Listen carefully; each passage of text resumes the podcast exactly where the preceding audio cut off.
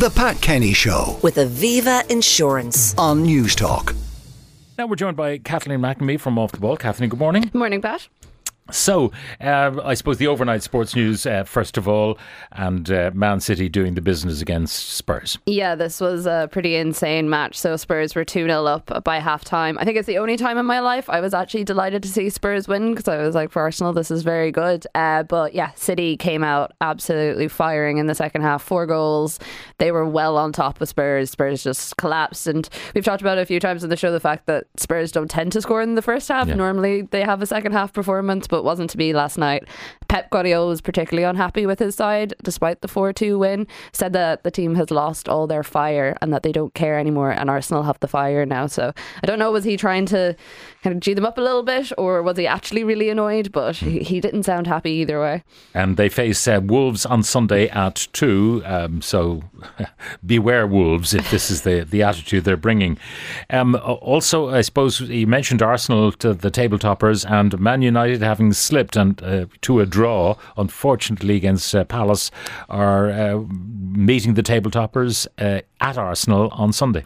Yeah, and this is quite exciting because I think this is obviously such a historic tie, and it's maybe lost some of that over the recent years with both United and Arsenal not being great. But this one has serious consequences for both the title race and the top four. United are without Casemiro, which I think a lot of people won't be too happy about. Well, if you're a United fan, if you're an Arsenal fan, I'd say you're quite happy about it because he has been really good for them. But Ten Hag seemed pretty upset with his team after that draw to Crystal Palace. It wasn't a great performance. I watched it. It was pr- pretty bland from United and not really what we expect from them. So I would expect a bit of a kickback, but I think it's going to be a good a good duel between the two teams. I do think they're quite evenly matched. Uh, looking at the rest of the ties on Saturday, you've got uh, Liverpool, uh, Chelsea visiting. Uh, so, Two teams that need a win, probably. yeah.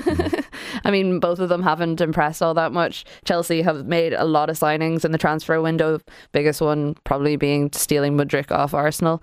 Um, so yeah, they're But Graham Potter under much more pressure than than Jurgen Klopp is, yeah. Well, like Klopp has said this week that he's not going anywhere this uh, summer, but that a few of the players may be chucked out. So I think a lot of changes coming from Liverpool in the next couple of months. And then at the bottom of the table, you've got uh, Everton going to West Ham um, and Southampton inviting Aston Villa. So they'll be interesting simply because of the bottom four situation. Yeah, exactly. And a bit of Irish interest there too. Obviously, with Everton, we have Seamus Coleman and then Southampton, uh, Gavin Bazunu. I think. I, I really hope Everton stay up. Um, I don't think Lampard is the right coach at all to be there, and I think if they lose at the weekend, he is definitely out the door.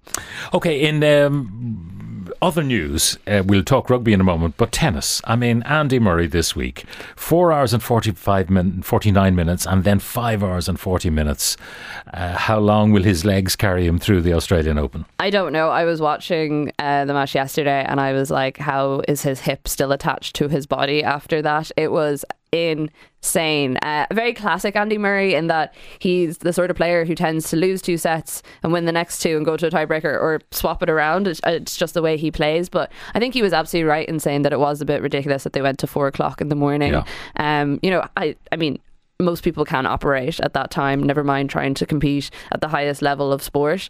Uh, but it just shows how good he still is. Yeah, I don't know whether the time zone suited him or the, the local guy, Kokkinakis, who would be, you know, probably getting tired at around 11 o'clock at night. Yeah. Well, the thing is, they didn't even get on the court until about 10. So, you know, even that seems very late and a bit ridiculous. Okay, uh, matches to savour in rugby over the weekend. Yeah. So we have Leinster and Racing, and then. Um, uh, Ulster playing Sale Sharks, and then we also have Munster Toulouse. This is kind of made more interesting by the fact that we did have the Ireland squad come out yesterday, particularly Munster. A few eyes are going to be on Joey Carbery, didn't make the squad. How does he respond? Does he come out and show Andy Farrell, you know, you, you should have picked me, or does it affect him mentally? So, yeah, there'll be a few eyes on that, and then also at Leinster as well. I Have to be pleased for Ross Byrne, who's uh, kind of a, almost ever the bridesmaid, never the bride. He- okay, he's had uh, a few caps, but he's a fine player and he's done the business for Leinster so many times when Sexton has not been available. Exactly, and if he can play the way he does for Leinster for Ireland, I think he will be a really, really good addition, especially ahead of the World Cup. Because as we know, hmm. Sexton does tend to get injured. You want him to be as fit as he can be, but we do really need someone that we can rely on in And there. then we're all keeping an eye on young Jamie Osborne. Is he the the new kid on the block? Is he the next Brian O'Driscoll?